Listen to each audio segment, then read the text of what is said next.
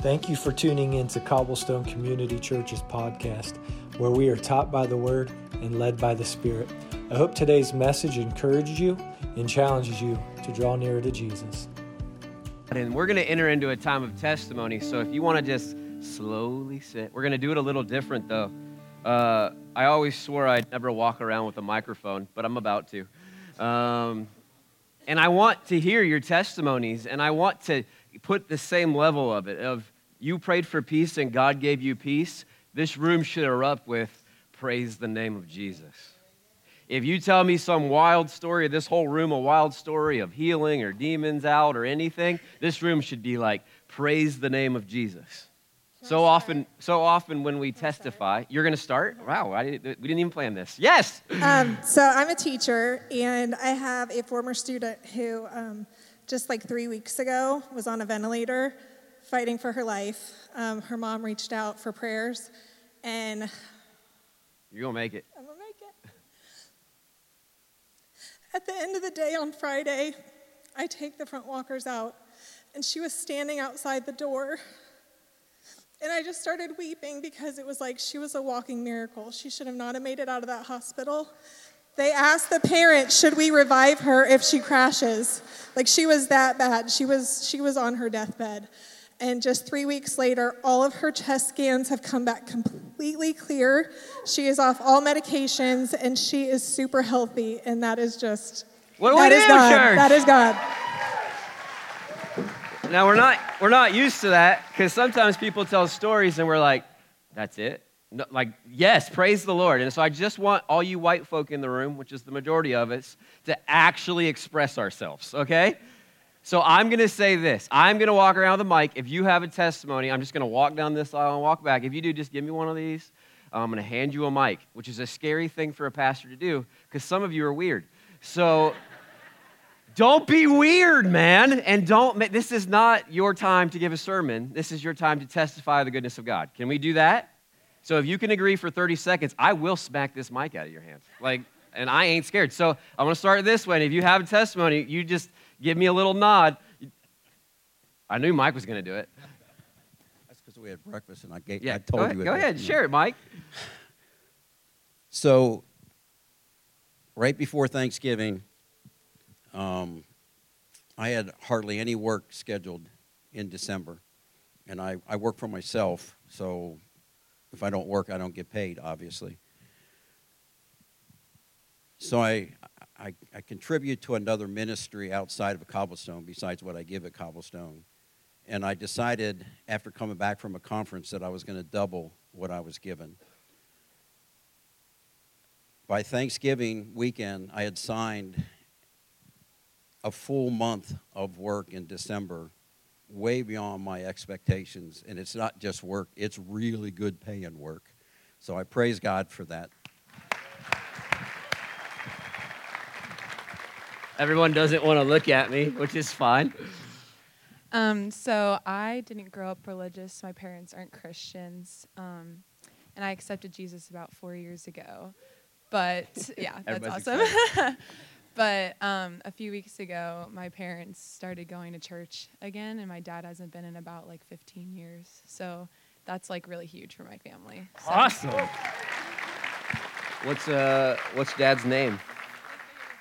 Bill? Yeah. Hey, prayer people, we're praying for Bill this week, all right? Anybody else?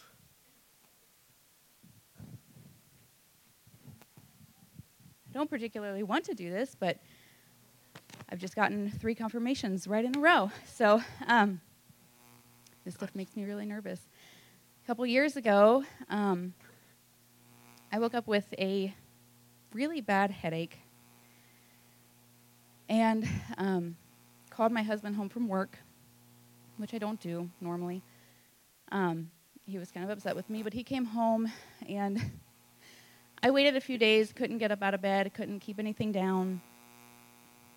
And Sunday morning, I had a dream that I was in a hospital bed, and I was presented with two doors.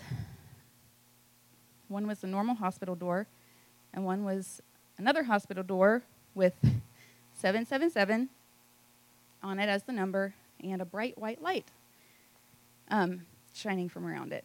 And I wanted to peek in that door, but I knew that if I did, I, sorry, I wasn't going to wake up that morning.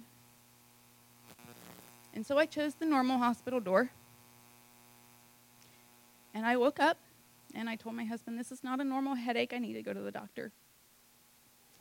Turns out I had multiple blood clots in my brain.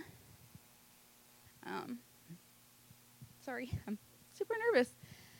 Um, and I was in the hospital for about two weeks. Um, and I was pregnant with my fourth baby, who, praise God, is here with us. Um, I was also, she just turned one on Friday. Um, I was advised to abort her. Um, praise God, I, I didn't. I said, God, I can't do that. You're going to have to work here. And he did, praise God. Um, I had to wear an eye patch for almost a year because I couldn't see straight. Um, and praise God, obviously blood clots are all gone. My vision is back to normal, and I'm praying for continued healing there because um, I have some other just hereditary eye issues, so pray for healing there for me. um, but yeah, I'm clean bill of health now and a lovely baby girl, so praise God. You did it. So you know it's a real testimony when it includes, and my husband was ticked off that he got a call home from work. So praise the Lord. Real, real life testimonies. Anybody feel awkward right now? So we do this. This is why we do this. This is what Christians should do. We should get together and be like, what have you seen God do? Tell me. And it stirs up your heart. I'm still walking. So if you raise your hand right now, I will give you a microphone. Everyone's like, that's okay. You don't have to. You don't have to. If I make it all the way around the room, we're we're all going to do this. Mark, you going to do it? Let's do it, bro. You got to hold it here, though. Okay. You want me? Okay. Uh, you, I'm in my late sixties and um, some medical issues, and I sometimes sit around and think, God, you know, why am I still here? You know, I've been through a good life and uh, served Him well and love Him. And uh, I'll just tell you real quick how He just responded to that. I work uh, at a pantry, or have volunteered at a pantry, and help them. And uh, they have not only the pantry, but they have uh, street missions where they take it to the streets. I mean, literally, they'll take a cardboard, folding cardboard table, put it up, and serve sandwiches and stuff to people right in the middle of the street. And these are the best people of Hamilton, you know, the drug dealers and such. And uh, I went there a few weeks ago and had an opportunity to pray for a young woman, and uh, along with the rest of the team that was there, and we did. And she had had some problems, and she had just gotten out of jail and trying to walk from Hamilton to Middletown. And um, so we helped her by, we asked her for a phone number of somebody she knew, and uh, so they could come down and get her. And we prayed for her, and uh, there was some stuff going on, and she had some, I, all I can tell you is I prayed with her, and she just was shaking, and we couldn't even hold her down. And then all of a sudden, I don't know, a lot of stuff happened real quick. And then it was over, and she was just just exhausted. And I think uh, God did some real work there. And uh, I got to see that. He uh, you know, used me to see that. And then a few weeks later, um, had an incident down there where a boy in a child in a wheelchair came up, and he had multiple sclerosis, and his muscles were all locked up. And he said, I just want to walk again. And so put my hands on his knees and prayed, you know, for God to come right to the Holy Spirit through me and heal him. And uh, four weeks later, we came back, and he was walking. But he was walking behind the walker. And he was healed. And I don't care how old you are or uh, what your condition is, God can use you if you're willing. Amen. That's a good testimony. Praise God. Okay, so um, I had a dream last Friday uh, where we were at my daughter's dance recital, and um, their dance teacher was grabbing her neck. And so the next day, they had their real Christmas dance recital up at the Community Arts Center. And I walk in, and I can tell she's, like, swallowing hard and, like, grabbing her neck. Um, and so I was like, okay, God, like, what is this? Um, and so I waited because I don't want to be the weird one, as Andrew calls it. Um, but I, I got her where she was by herself, and I was like, Ashley, I feel like I'm supposed to pray for you. Um, and so I just, you know, got kind of weird, and I was like, I command um, all pain to go, and um, no weapon formed against you shall prosper in Jesus' name. And she was able to go through her three dances um, without any pain, without having coughing fits. And then after, she, like, really thanked me. And um, anyways, that's all just to say that um, sometimes we just have to step out in, in our faith and o- obedience. Um, and so, yeah. Amen.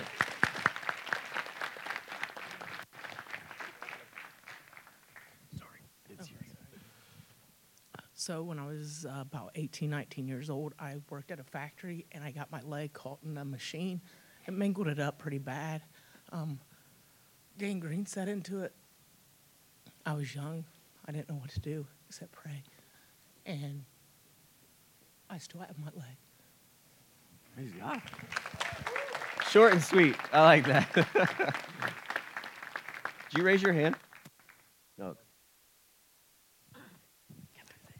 Many of you know I just lost my uh, mother down in Texas here recently, and lost Dad last November, and then Mom this November. And um, what I wanted to share with you was, in the end, Mom had had stage four breast cancer throughout her body, uh, including the, the cranium. And she had lost the ability to uh, communicate with my brother and his family, or the nurses uh, at home with hospice. And Uh, she might be able to nod or give an affirmative response, but even some of those were hard to interpret as time went on, because you didn't know what she understood uh, in the absence of communication. And in the midst of that, before her death, the hospice nurse came and faced her as she was sleeping more than twenty-three hours a day and said, "Becky, we're here, and you know the hospice people. They are special people. My goodness, I'm so thankful for people who want to work in that capacity." But she just gave her the red, you know, the normal pleasantries and salutations, and Mom faces her in her sleep in the midst of not being able to talk and says, "Christ is the highest." And in that moment of physical loss, she had absolute one hundred percent spiritual clarity to articulate that sentence, and it was the last sentence that she said. So I just wanted to share that with you.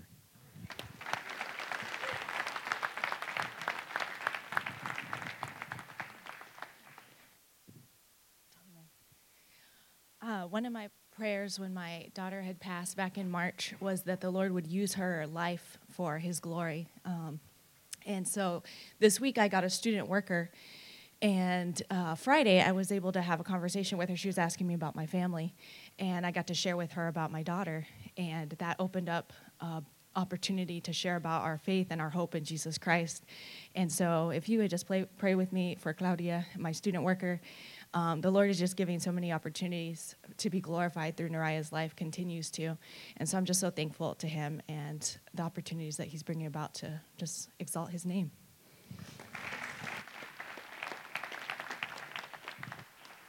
We made it. Everybody made it alive.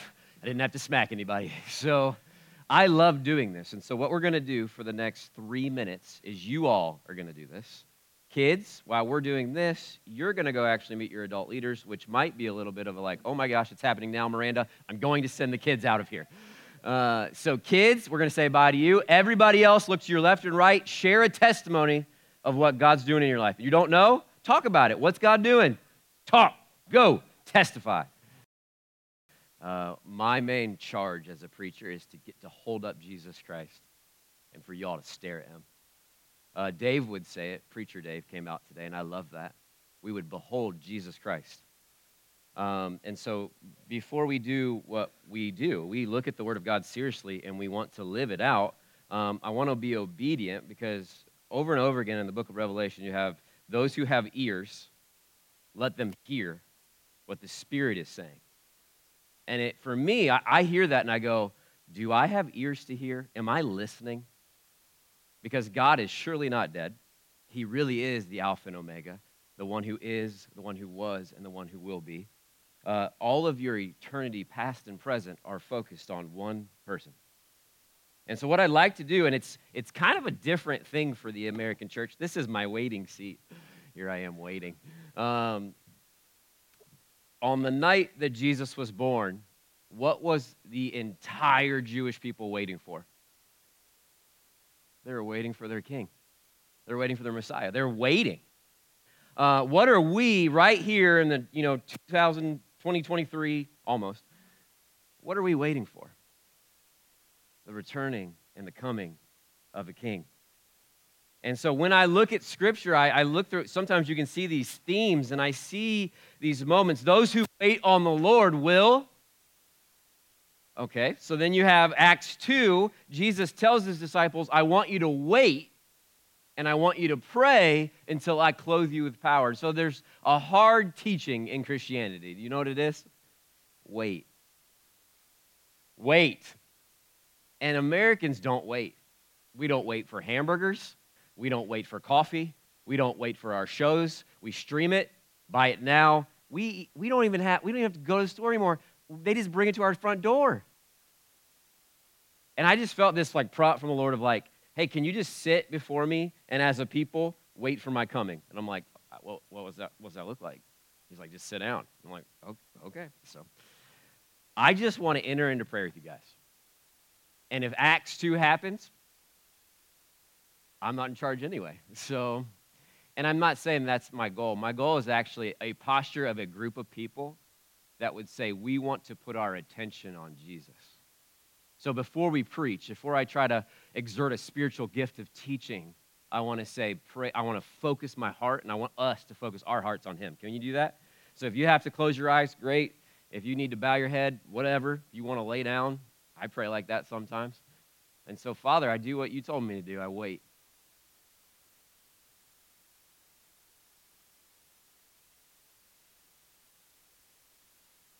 And I lean into your word. You said those who wait on the Lord. You told your disciples, wait, and I'll clothe you with power, and then you'll go testify to my goodness. You told the churches of Revelation, I'm coming soon. Like, we're waiting for you. And so right now, as a body, as a people, Father, I just wait. Holy Spirit, come. You're going to move upon the people. Let's put all your attention on the Son of God.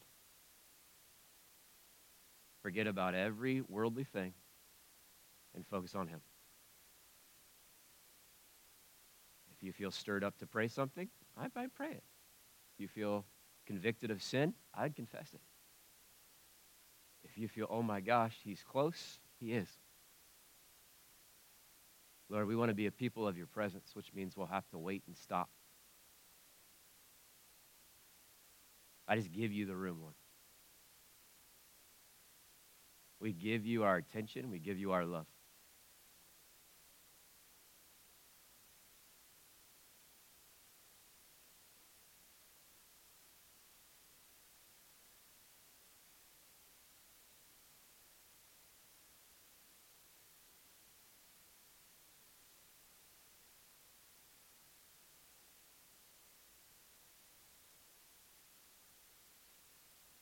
If your mind starts to wander, draw it back to God.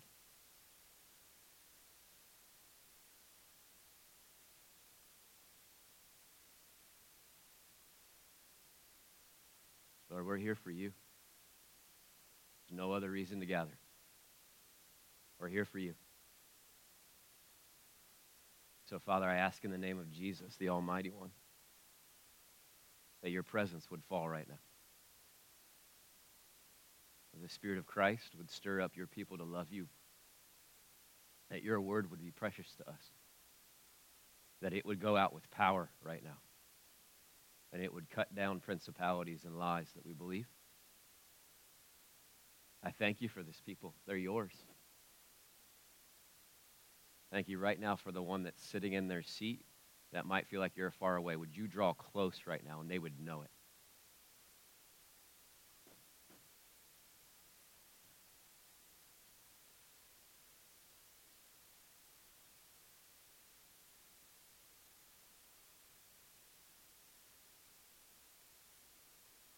How long would you all sit here if I promised you God would show up?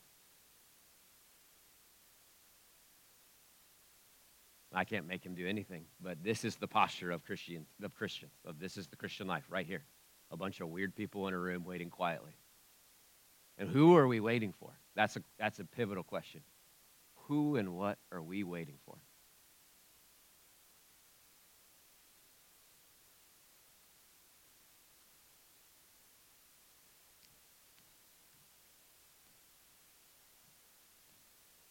So, Lord, we wait for you.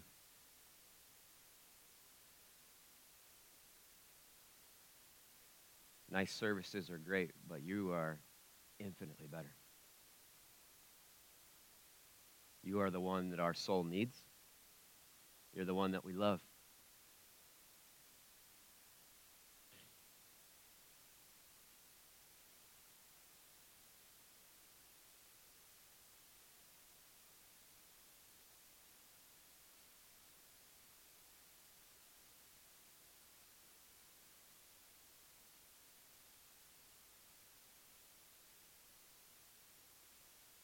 I want to show you who we're waiting for.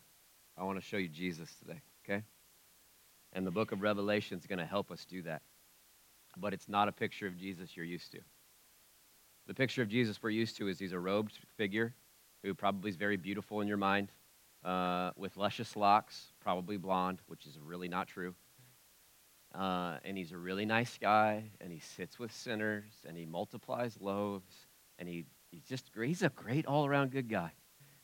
And then you meet him in the book of Revelation. And if you met this Jesus today, your position right now would be immediately be the floor, and you'd want to die. So there's not a disconnect. They're the same Jesus. But I want us to latch our hope and our waiting. We are waiting for a king. And the first time that he came, Christmas, it was as a sacrificial lamb, emptying of himself of everything that would make us go, God is surely, and he lowered himself to the place of a servant, washed feet, got spit on. Ultimately, he died as an act of love and of defeating the powers of hell and sin. But when he comes again, it's not lowly, soft-spoken, floating a little bit with a robe, nice guy Jesus. But he was always that guy. And what I love about the book of Revelation is God went through great lengths to take a guy named John. Now, John, everybody know John, Gospel of John, first, second, third John. We talked a little bit about John. When John talks about Jesus, I like to listen because John loved Jesus. And anytime I talk about John, I'm like, I want to love Jesus like John. John was so sure of this that he said really humble things like, the one that Jesus loved, referencing himself. All right, John had leaned his head against Jesus on the earth at the Last Supper. I mean, reclined at table with Jesus. And then Jesus ascends to heaven. At this point of the writing of Revelation, all the other apostles are dead, and John is on an island. Now, if you have your Bibles, and I please hope you do, Revelation chapter one, and I said Revelation, not Revelations, on purpose, because that's what it is. It is John on an island so caught up in the Spirit of God that God rips him up into heaven and says, I'm going to show you some stuff. And I'm going to tell you what's going to have to happen, and I'm going to reveal who I am. Which if you're like, I want to know who Jesus is, today's the day for you. And when it, you look at the, actually the title of the book is Revelation, is it not? And if you defined it a little bit different, actually if you translate it a little bit, it means unveiling. So I picture this. I'm like, this is the un- this is the moment that God's about to do with the book of Revelation. That's what he's about to do. That's the only reason I brought this up here, so I could do that. I feel really good. So often, when we look at Jesus, we're like, ah, I see kind of what he is, but who is he really? John has this ripped off of Jesus to go, there he is. Behold the man. Stare at Jesus. And you're like, man, you really want us to stare at Jesus? I do, because once again, my preaching, like Second Corinthians three eighteen, you don't have to go there. I'm going to read it to you. It says, we all with unveiled face, beholding as in a mirror the glory of the Lord, are being transformed into the same image from glory to glory, just as from the Lord, the Spirit. What does that mean to me? If I can get you to stare at Jesus, you'll become like him. And I want you like him. I don't want you like me. I don't want you like an elder. I want you like Jesus. And hopefully they all want to be like Jesus too. So some people say seeing is believing. That scripture to me says seeing is becoming. Beholding Jesus changes you. Seeing Jesus for who he is aligns your behavior, aligns your motives, aligns your aspirations over something that is otherworldly because he's heavenly. And so as we get into Revelation, I had a whole thing planned. I just want to go straight to verse, I'm skipping all this. Verse ten. Revelation chapter one, verse ten, and, and here's the context. According to verse nine, John is on that island because of the word of God and the testimony of Jesus. John knows that he's on that island because he liked to talk about Jesus too much. He's like, I testified, and I testified, and I preached, and I taught the word of God, and they hated me for it. So you know what they did? They put me on an island by myself. So there he is on an island by himself. And in verse ten, if you're in chapter one, he says, I was in the Spirit on the Lord's day, which means he was praying. This goes a little bit in line with what we talked about last week about praying in the Spirit. John and the apostles prayed in the Spirit. He's deep in like, he's connecting with the Lord. He's probably interceding. He's so deep in the Spirit on the Lord's day. It says in verse ten, he heard behind him a loud voice like the sound of a trumpet. You ever have anybody sneak up behind you and go, hey! Like that, but more trumpety. But I don't have a trumpet voice, unlike God apparently. And then he says, write in a book what you see and send it to the churches. So John gets the vision. The churches get the book. John gets the visions. What do we have? The book. So we get to see the unveiling of the Son of God. We get to see the vision in the book. We're not, I'm not sitting here longing for a vision while I'm waiting. I know what the Lord looks like because John faithfully writes it down. So read this with me, starting in verse ten, and then we, yeah, we're going to be great. Verse ten. I was in the Spirit on the Lord's day, and I heard behind me a loud voice like a trumpet. Verse twelve. Then I turned to see the voice that was speaking to me, and on turning I saw seven golden lampstands, and in the midst of the lampstands was one like a son of man, clothed with a long robe and with a golden sash around his chest.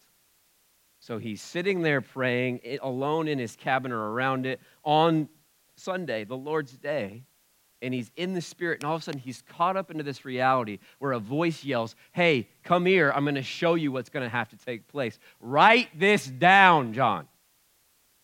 And the one that he sees, there's some lampstands, and there's some stars, and then there's one right there in the middle.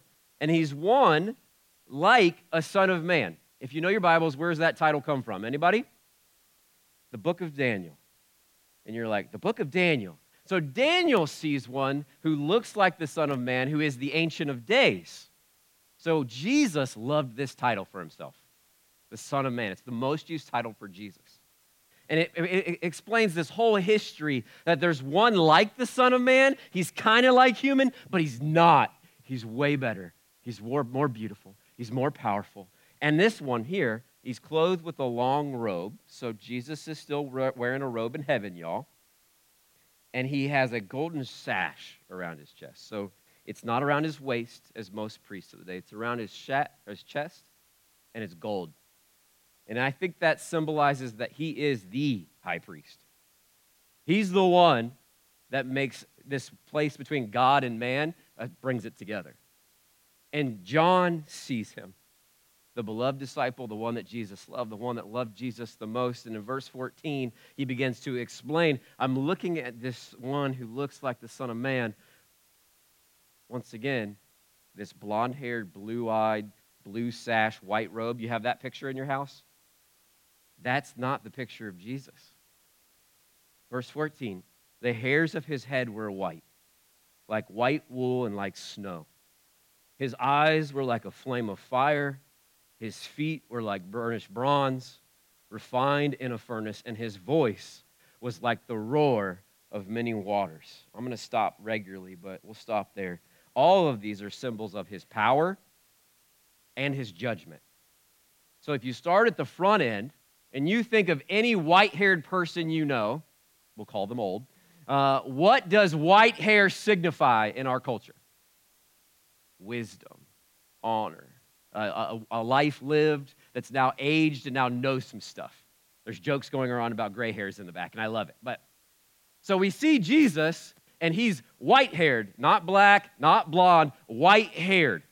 And when you look at his eyes, it says his eyes were like a flame of fire. So you stare in the eyes of Jesus, and you're seeing a power, a glimmer of glory, a thing that is not normal or natural because he's God.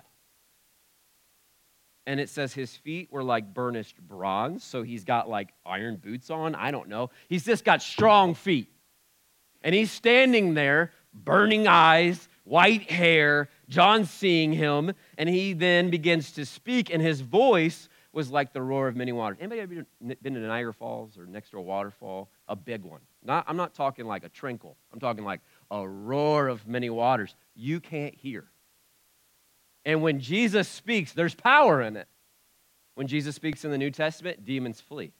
When Jesus speaks in the New Testament, men fall down in the Garden of Gethsemane. We're like, where's Jesus? Like, I'm here. They fall down. They shrink back. This is Jesus unveiled. And when he speaks, it's like roaring, rushing waters hitting you. That's power. That's powerful, right? That's not a guy you want to mess around with. In verse sixteen, in his right hand, he held seven stars. And in his left one, he's got, there's a candlestick. But we're going to find out later that these represent two things, these stars and these candlesticks. The stars apparently are angels assigned to each of the churches, which makes me think, do we have one? Now, all my theologians in the room are like, hmm, go find out for me. I've been asking that question all week. Each of these churches has an angel, which is assigned a star, and then each of these churches has a lampstand. And you really, when we think lampstand, what do you think? You think like a little, one little thing that you played with as a kid and got wax all over the place. What they probably pictured is actually more like a menorah. You know what I'm talking about? Multiple stems, one center st- like style. And so there's seven of these. And he says, I hold these things in my hand. He continues as it says, from his mouth came a sharp two-edged sword. Anybody ever vomit up a sword? Apparently not, right? What is he talking about? I don't think Jesus is up there in heaven right now vomiting swords.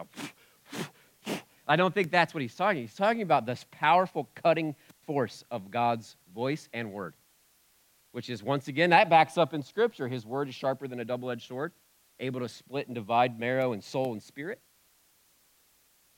And his face was like the sun shining in full strength.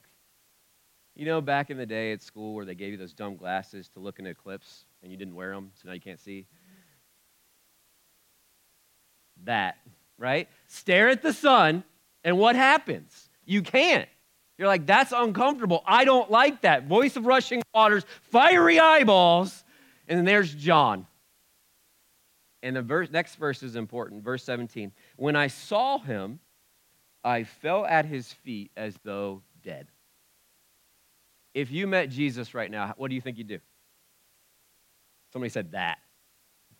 That. And, and really, biblically, you could back this up. Ezekiel, when he sees the Lord. Isaiah, when he sees the Lord. Every person that encounters the glory of God, what do they do? They don't go, I deserve to be here.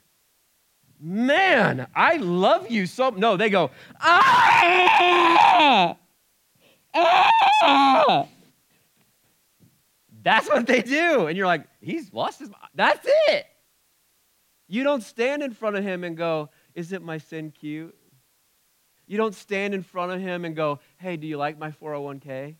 You don't stand in front of him and do anything other than, I am low and you are high. You are great and I am nothing. And I am a man of unclean lips from a people of unclean lips. And my eyes have seen the Lord. Now, here's the thing. You can make this abstract. Be like, eh, maybe one day. That's what John saw, but I'm going to see his goodness. Like, this is it, y'all. This is the reality of the God that we are waiting for. We're waiting for him. This is how he's coming. Not, oh, are you okay?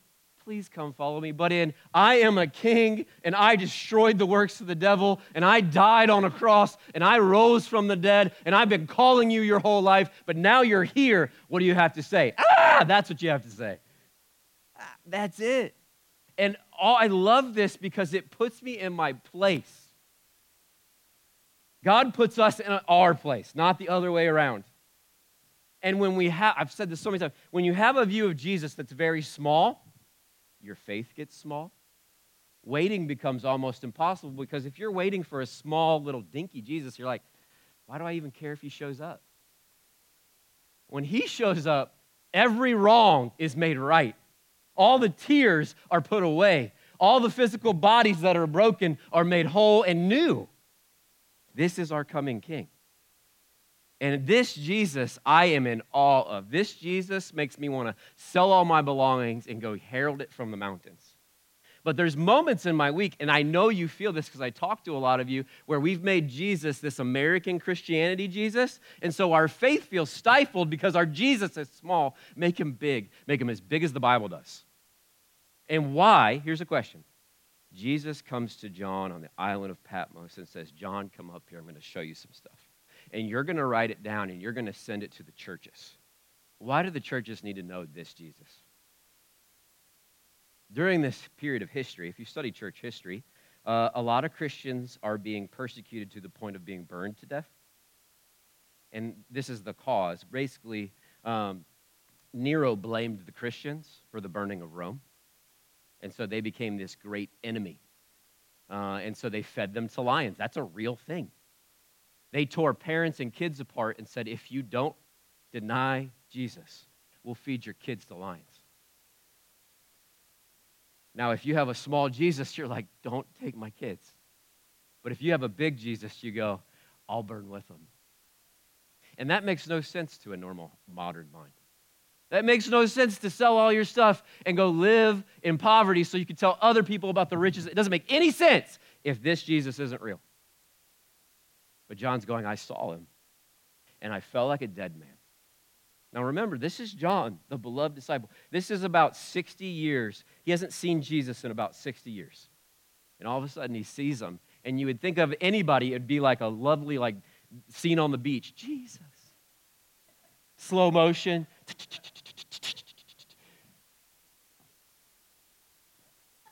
I don't know, like, but it's not that. It's not that. I don't even know what I just did. Don't ever bring that up again. It's not that, right? I love Jesus Christ. I love him. I love his presence. I love his word. I want to weep at his feet. I want to pour oil. I want to bless him. I want to serve him. I love him. But when I see him, I'm, I think that's the position I'm taking. Because his glory and his majesty and his might and all that he is is not what we've made it. But if we would see it for what it is, I think your boldness increases. I think your willingness to suffer increases, which is why Jesus is like, tell my churches who I am. Now, we won't have time this week to go through all the churches, but some of them were lukewarm. Some of them were lazy. Some of them had done some really good stuff, but forgot that they loved Jesus. And the world had started to get its hands on him. He's like, remind him who I am. Why does that matter? Once again, when you know who your Savior is, you can endure everything. And so church today, I, I think the message of Revelation is not like, he, I, I always heard the message of Revelation as a threat. You ever hear that in this message? Like, he's coming back! And there's a little bit of a threat in it. But do you know the message of the church for Jesus' second coming is? The Spirit and the bride say, come. Come make it right. Come have your way. Come do all this, erase it all, and make it new. That's the message of the bride. We are the bride of Christ, the church of Jesus Christ. We are message. The Spirit is saying right now, we want to be a church that's going, Jesus, come have your way. We're waiting for you. We're not waiting for our loans to mature. We're not waiting for our kids to be healthy. We're not waiting for better jobs. We're waiting for you. And that is a countercultural, counter-worldly message. And Jesus shows up and John falls down dead. And this is, the, this is not a different Jesus than the one John knew. I believe that even when Jesus was on the earth, he had all this power. Veiled, but think about it. Go to a, like the feeding of the five thousand, right? Everybody know what I'm talking about? Multiple times Jesus just takes bread and loaves and like in a basket, and he's like, oh, there's like two fish. Lots of fish. How much power do you have to have to have that happen? Now just think about it. Like, I could put anything in your hand right now. I got a mint in my pocket. Multiply it. Make a lot of them. But Jesus, it wasn't even effort. It was just effortless. He was like, what do you have? Well, we got two fish and five loaves. Well, let's thank God for them. And when he did, five thousand people ate. Power was always there. He calls Lazarus out of a grave like it's nothing. Lazarus, come forth. Mummy Lazarus, there he is. He's like, take off those grave clothes. He's alive. And what the moment that I want for everybody today is actually verse seventeen. Because some of us, we need this moment more than we need anything, which is why I said, you need to wait on the Lord. That's what we need to do. It says, but he laid his right hand on me, saying, fear not, I am the first and the last. So here's John, dead on the ground. That's not figurative. That's like, I'm, I might die here. And the King of Glory, he has. You have to stoop. If someone's laying on the ground in front of you, you have to kneel or at least bend. Jesus doesn't have to bend for anybody. And he lays his hand on John, his right hand, which is the hand of strength in Jewish culture, which is the hand of honor, which is the hand of like blessing. And he says, don't be afraid. I'm the first and I am the last. If I did that to you, are you now, like, don't be afraid. I'm the first. And I go, what? But when the Son of God says it, this is a statement of, I am absolutely in control, John, and I am, he's going to tell him a lot more profound things. He says in verse eighteen, I am the living one. I died, and behold, I am alive forevermore, and I have the keys of death and Hades. I have the keys of everything that's ever threatened you, John. Death, you don't have to be afraid of it anymore. Why? I have the keys to it. Hades, hell, I have the keys to it. I'm in charge over it all, John. I am the beginning, the first, and I am the last. When you walk into eternity, who do you walk into? When you were born, who were you born into? When you walked into salvation, who'd you walk into? This morning when you woke up, who's gr- God's green earth? That's the, the idea that it's first and last, Alpha, Omega, Ancient of Days, the Son of Man. He's it. He is the central focus of heaven, and he should be the central focus of every God-fearing church. And so as we get today, I, I just want to ask three questions, and I actually might end on time today. Glory. All right? Do you need to see Jesus this way this weekend? Or another way to act it, how do you see Jesus? Do you see Jesus as small, kind of removed? He's not that powerful. We're waiting for this day. Or do you see him right now? He's in heaven, seated on a throne, burning with eyeball fire, white hair, burnished bronze boots, standing in authority. And when he speaks, power falls over people. And when you see him, encounter him, you fall down dead. That's how you should see Jesus. Because John, through the Spirit, is going, don't look at anything else. Look at him. That's what John's saying to the churches. What are you looking at, church? That's John's voice over all the seven. Why are you looking at you? Look at him. Why are you looking at your persecution? Look at him. Why are you looking at anything? Look at him. He's marvelous. He's beautiful. Look at him. He's standing as absolute sovereign over all things. Jesus is not afraid of the current political climate. You know that? Jesus is not up there like, ooh, I did not see that cancer coming. And cancer's not a joking matter. But Jesus is not afraid. Job loss does not make him go, man, my burnished bronze boots must be not working. Do you see how it almost makes you go, what am I afraid of? If this is who he is, and he goes, Andrew Holsworth in Oxford, Ohio in twenty twenty-two, that kid's mine. And that's what he's like? I'm untouchable until he takes me. I'm not afraid of anything, but I'm afraid of a lot of things. Can we be honest? And I live a lackluster faith because I allow my vision to go away from this Jesus and then center on a much smaller, comfortable, palatable one. When the church walks around knowing this Jesus, I think there's not a dark episode of your life that can shake your faith. You know why I love Mark Fitzgerald? For many reasons. But because the man's body's broken and he's going, God's using me. Did you hear his testimony? I asked God why I'm still here. And then he prays demons out of people, prays healing for people, shares the gospel regularly on the street. And I'm like, Mark, I want to be like you when I grow up. Why is that? Why does it often take the breaking of our bodies or hardship or persecution for us to go, you know what, I'm going to give Jesus everything? And so here's churches struggling with that very idea. And Jesus' message, he's going to give them a lot more through the book of Revelation, is look at who I am. This is true in John's day. This is true in our day.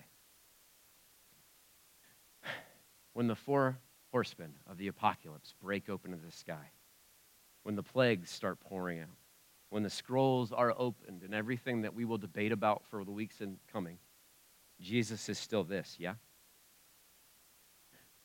When you get the phone call that cancer came, hear me, I've had this phone call. It's not a pleasant one. Jesus is still this, right? Now, it's harder to say, yeah, it's harder, but no less true. So what God's word is giving us is a weapon to fight fear, doubt, and lackluster faith. What motivates me to love people that are hard to love is this Jesus. What motivates me to give my money and lay down my life is this Jesus who laid down his life for me. How big is your view of Jesus? The second one's a little bit more of like a challenge, but do you dare to stand against him? And I, I don't like to be this pastor, but I'm learning how to be this pastor. Some of you are standing against the things of God. You came to church. That's step one. But some of us, we are standing in the way of the Son of God. And he has been beating on the door of your heart. He's been putting, you know, hardship in your life to get your attention. And you're like, I'm not going to listen to him. When you see him, this will be your reaction. And he not only has power and grace for the sinner, he has judgment. And I'm not a very good pastor if I skip that part. Because the Word of God, this is all the book of Revelation is. There's a powerful Jesus who stands over all time and all creation. He is the Ancient of Days. He is the Son of Man. He is wearing all these powerful things. He's speaking with life. And then if you stand against him, he wins. He wins. So what side are you on? If we continued reading, Revelation six is going to talk about the beast. It's going to talk about Babylon in chapter seventeen. It's going to talk about this prostitute riding a great red beast. And everybody wants to guess, is that Vladimir Putin? I'm not even going to do that this series. All I'm saying is if it's a beast, a dragon, Satan himself, Jesus is not afraid. He's the one that wins. He already won, which means he's just like waiting until the assigned time. And all that while, we're over here fretting on the earth, and he's going, what are you guys fretting about? Look at me. And so that's your mission this week. Look at Jesus. Behold him. See what he's like. Spend time with him. Learn his rhythms and the ways of grace. Walk with him, close with him. Be in the Spirit like John was. Maybe you'll have a vision, maybe you won't, but you have the Word of God, which tells you what to do. And then finally, do you see how, like, this shows us what we should be about? So what are you about? If this is the end of all things. This is the unveiling of Jesus, him judging all the nations of the earth. And what are you living for? What am I living for?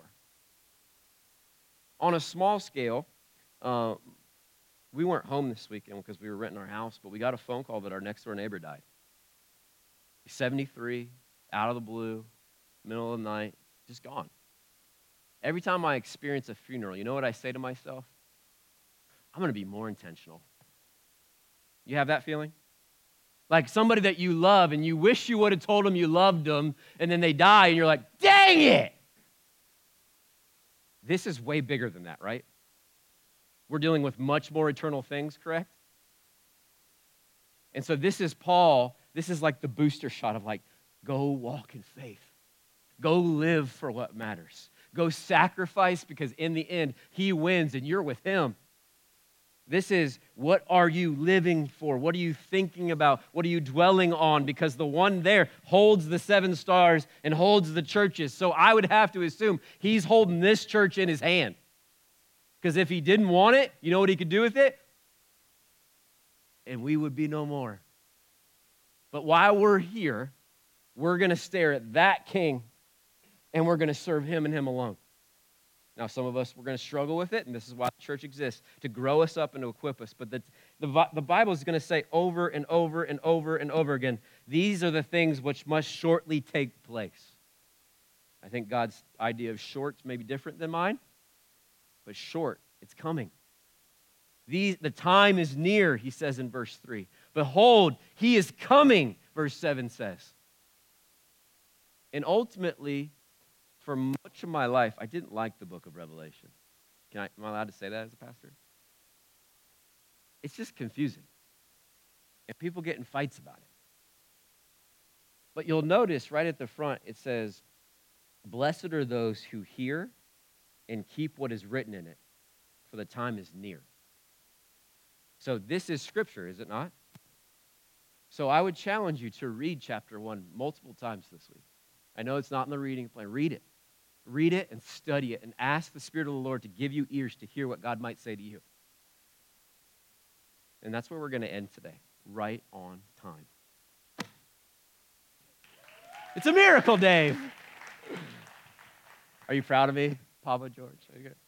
Uh, so what I'd like to do, actually, this is what I really want to do. I want to pray, and we're not, I'm not actually done, and I don't think God's done, but I'm going to pray, say amen, and then if you're a parent, would you go get your kids? If you want to leave, you can leave. We're going to take like a two-minute little segue, and when you come back, I want to go back into ministering, praying, and worshiping. If you don't want to, there's no shame, okay? It's just my little, I'm trying something new today, all right? So can we pray? God, thank you for your word. Thank you that you are the Alpha and the Omega. There is nothing in all of creation that you don't rightfully rule over. And I thank you that you are the living one, the one that holds the keys to death and Hades. And so right now, God, we bow our hearts and we recognize that sometimes we get a small view of you. Holy Spirit, would you enlarge our view of Jesus Christ? Would you overwhelm us this week with your glory, with your beauty? Would you give this church ears to hear and eyes to behold the Son of God? That we would live in light of eternity. That moment when you rip open the sky, we would live because that's that's a assured thing. It's happening. I thank you for this body. I thank you for this beautiful people. Would you lead them this week? In tangible ways. Would you help us to live according to your word, that you are coming, that the Lord is returning, that you came the first time and we celebrate that, but you are coming the second time. And we say in unison, the Spirit and the bride say, Lord, come. Come, Lord Jesus. Come, we want you. You're the one that we adore. You're the one we love. And I pray, Lord, that that would grow all this week and through this season in Jesus' name. Amen. I hope today's message has been a blessing and an encouragement to you. If you would like more information, you can find us at w w w dot cobblestone church dot com. Have a great week and God bless.